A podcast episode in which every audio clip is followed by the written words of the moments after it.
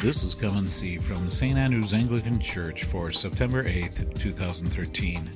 The Gospel is taken from the book of Luke, chapter 14, verses 25 through 33. The message is by Father Ron Baird.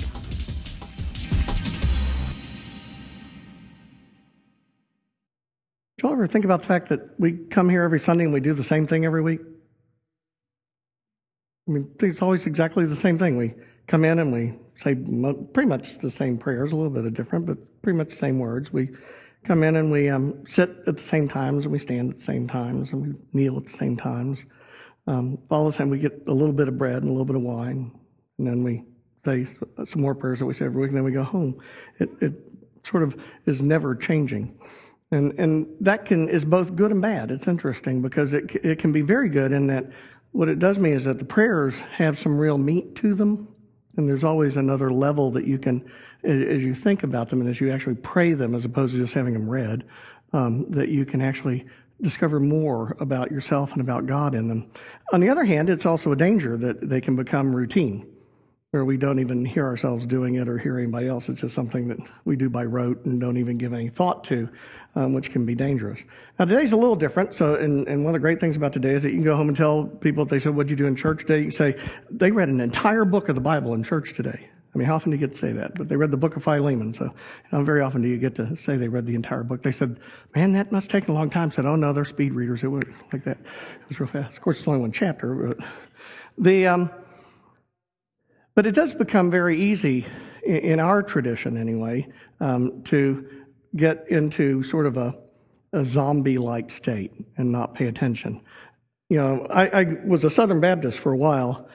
I have to confess, I wasn't a very good Southern Baptist, so um, I, am not really an expert on it. But um, and but a lot of the friends I had growing up in, in Kentucky were Baptists, and they would say, "I don't see how you can go to that church where you say the same prayers all the time." And now, I didn't know enough at that point to answer that, but now what I realize is I have a lot of uh, Protestant friends now, Baptists and others, and, and then one of the things I've noticed about them is that they say different prayers every week, but they say the same thing. I've never figured out. And the one I, John and I really get into is the, the Just Father prayer. You know what I mean?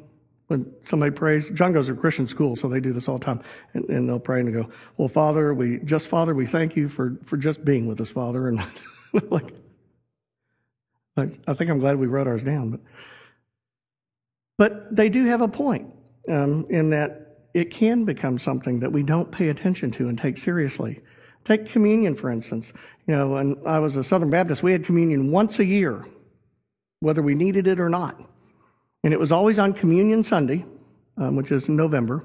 We call it All Saints Day. It's kind of a weird day, but um, and we um, they have communion Sunday, and they didn't even do it on Sunday morning though. They did it on Sunday night at the Sunday evening service, and it was the only time in the whole year they took communion. And so when I asked some people, well, why is it you know that, that Protestants don't take communion more often? You know, because you know Catholics do and Orthodox do, and you know Anglicans do. A lot of people do, and they said, well, because if you do it too often, it won't be special anymore.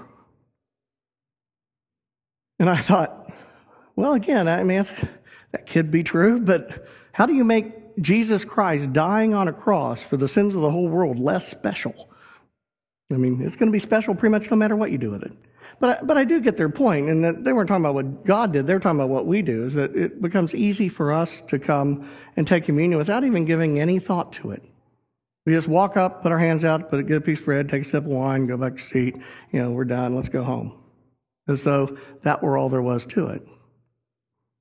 But in Lent, one of the things that we read is the exhortation to Holy Communion, um, where we invite people to come take communion. One of the things that we caution people is to examine themselves in their lives and to look at that to make sure that they do not eat and drink of the Lord's body and blood unworthily.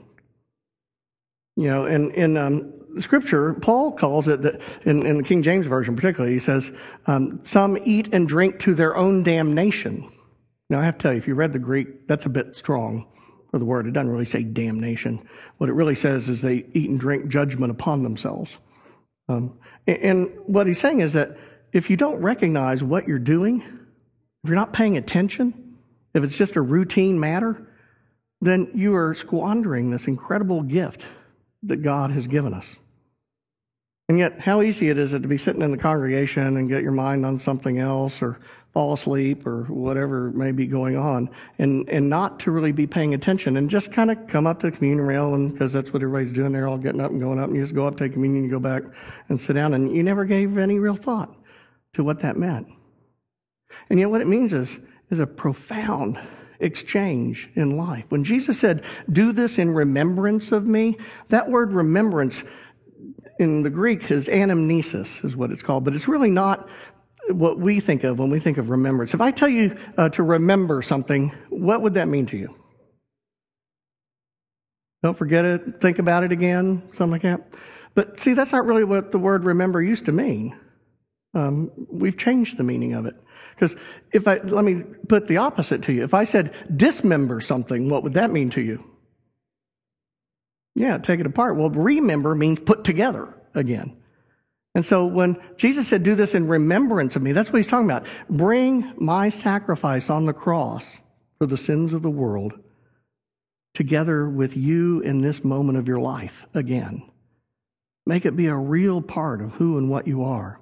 And so when we come forward, we need to do it. Some people call it reverently. I don't really like the word reverently because it really sounds kind of pietistic and, you know, holy, holy. But I think we could easily use the word intentionally. Give it some thought about what is it that I'm coming forward. When I reach out my hands, what am I reaching out my hands for? Because what I'm receiving is the very life of God. Now, that's pretty profound if you think about it. That I can come up here and reach out my hands, and in this piece of bread that you know, looks like bread, tastes like bread, but somehow or other, through God, He communicates the very sacrifice of His life for the sins of the world so that I can have eternal life. That's, that's a neat thing. And when we drink the wine, we're drinking the very lifeblood of God Himself. Because in the wine, we have His blood that was poured out for many, and even for us. But it would be wrong if we only came to this table thinking that, oh, I'm going to reach out my hand and I'm going to take something. Because that isn't the way it works. I mean, in, if you notice in today's gospel lesson, it says Jesus is walking and a large crowd is following him. And suddenly he stops and turns around and says, Anyone who does not hate their father and brother and mother cannot follow me. But that was a showstopper. Out of the blue. I mean, what in the world was that about? And then he goes on to say, Anyone who will not take up their cross cannot follow me. And anyone who does not give all their possessions away cannot follow me. I bet the crowd thinned out greatly at that point. People said, I don't think I want to follow this guy. But he wasn't kidding. And it wasn't so much that he doesn't want you to have possessions or he wants you to die or that he wants you to hate your family. I mean, that, that wouldn't make any sense at all. What it is, is that what he's saying to us is that none of those things make any difference to you if you don't have godly love and life in your heart. They are just temporary, fallible, you know, things that are corrupted and will die and, and cease to be. If you really want to receive the blessings that we think those things give us, God has to come first. And so we surrender them, not because we don't trust Him to give things to us that we need, because He will, but we surrender them to make sure that we keep our priorities straight, that we remember who really gives us life. And it's not the things of this world. And so when we come forward to receive communion and we're taking this, one of the things we have to remember is that it's about our sacrifice too. It's not just about his. You don't just get the bennies of Jesus dying on a cross just because you showed up. It's about offering yourself. In the Rite One liturgy, which is more a direct translation from the 1662 Book of Common Prayer, it says, um, And here we offer ourselves as we're offering the bread and the wine and the Eucharist. It says, Here we offer ourselves. And then it says, Our souls and bodies. That's to reiterate, reiterate all of us. We're offering all, every part of us, you know, to be a reasonable, holy, and living sacrifice to you. So, what we're doing when we reach out is we're not only reaching out to take the life of Jesus, but we're reaching out to give him our very life, all that we are and all that we have so that we can become one with Him. Because that's exactly what He did for us, isn't it? When He reached out on the cross, He, did, he didn't keep anything, He gave it all. He gave everything He had. Think about what life could have been like for Jesus on earth. Think of all that he gave up. He gave up a home.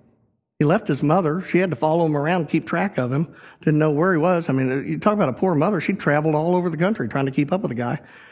You know, he never had a place to live after that. He gave up his career uh, as a workman. He um, never. He decided he would never marry. He'd never have children. He'd never be wealthy. You know, he'd never have uh, prestige and fame and accolades that meant anything. You know, when he did get them, he, he knew they were temporary. But the same crowd that was cheering him, Hosanna in the highest, would be shouting later, you know, crucify him. But he gave everything for one single purpose so that we could have life. Because we're human and we mess up.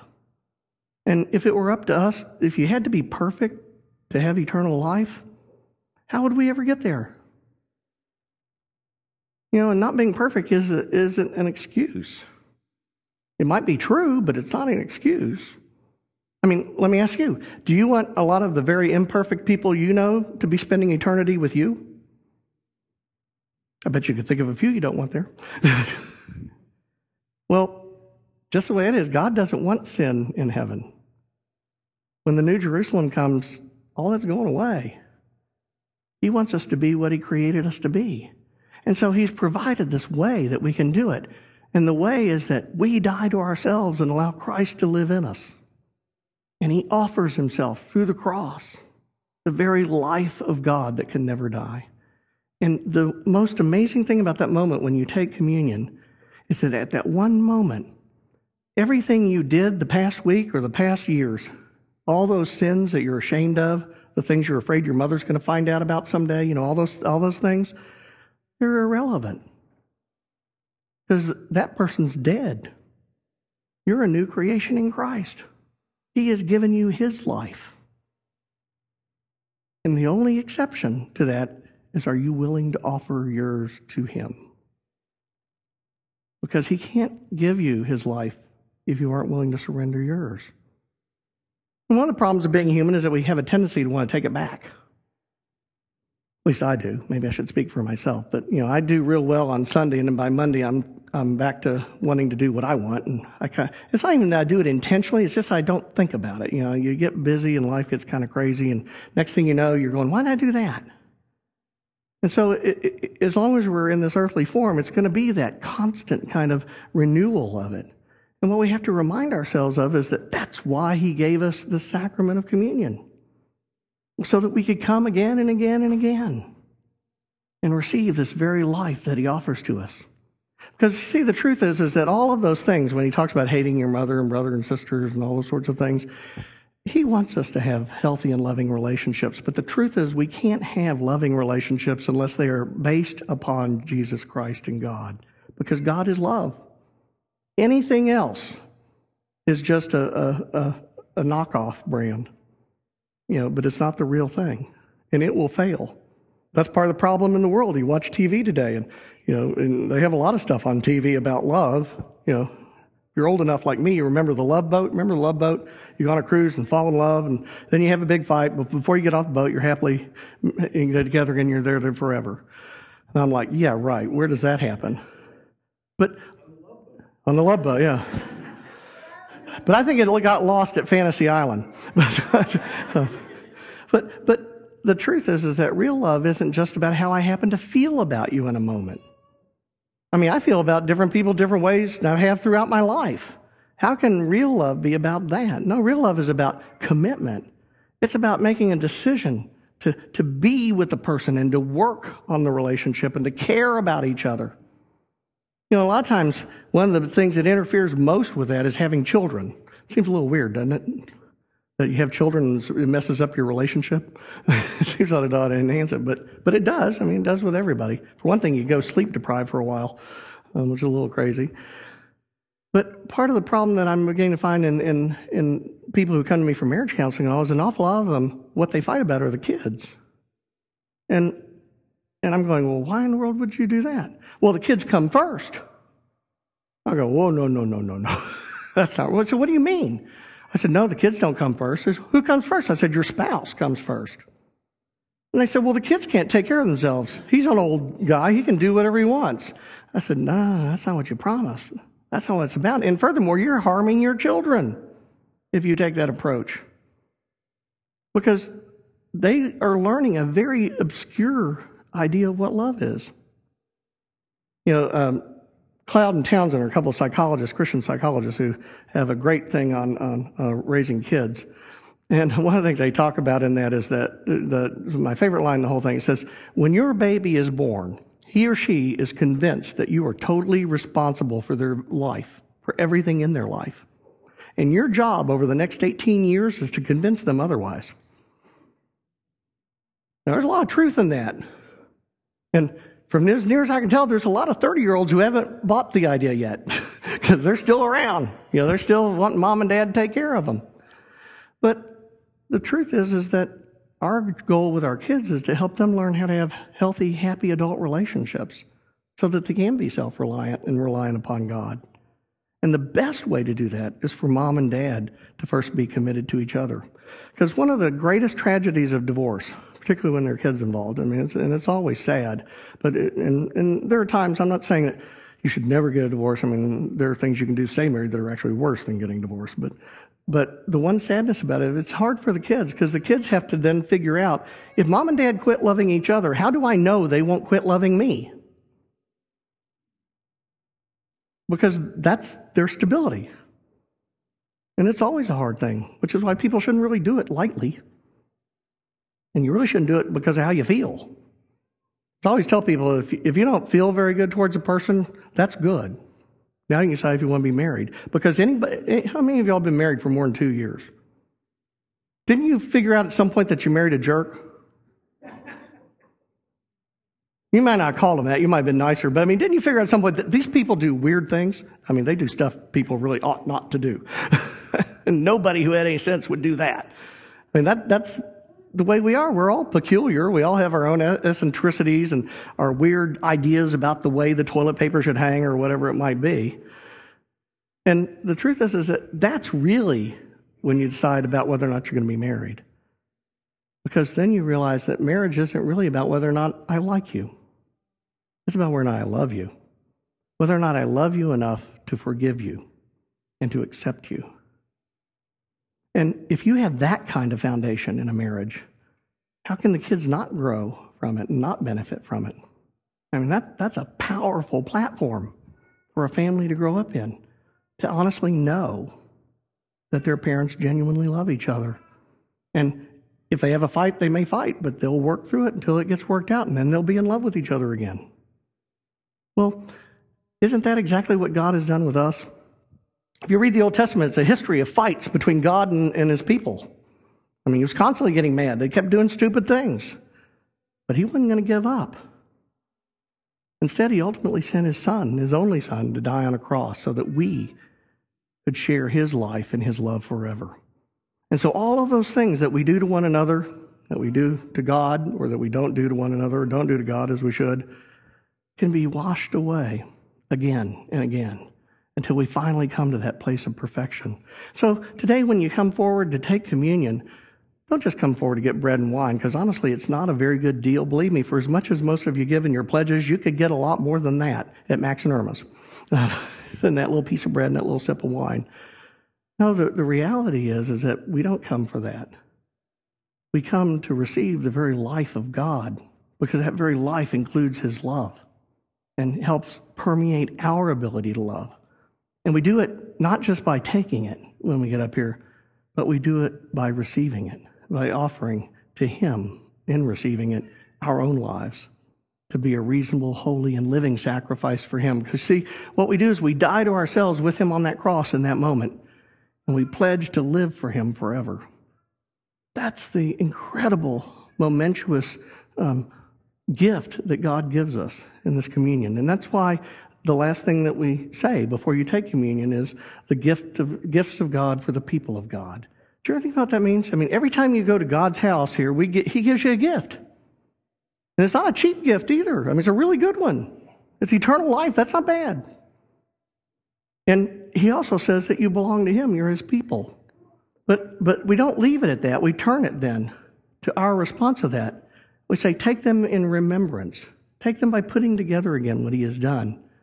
And feed on Him in your heart by faith with thanksgiving. Now, if you really have give thanks for something, what would your response be? Hmm? I mean, how would you live if you're really thankful for what you've received? Would you live like it wouldn't matter? No. It, it, it would make you think, wouldn't it? About how great it is. And that's what we come for, is not only to receive, but to give.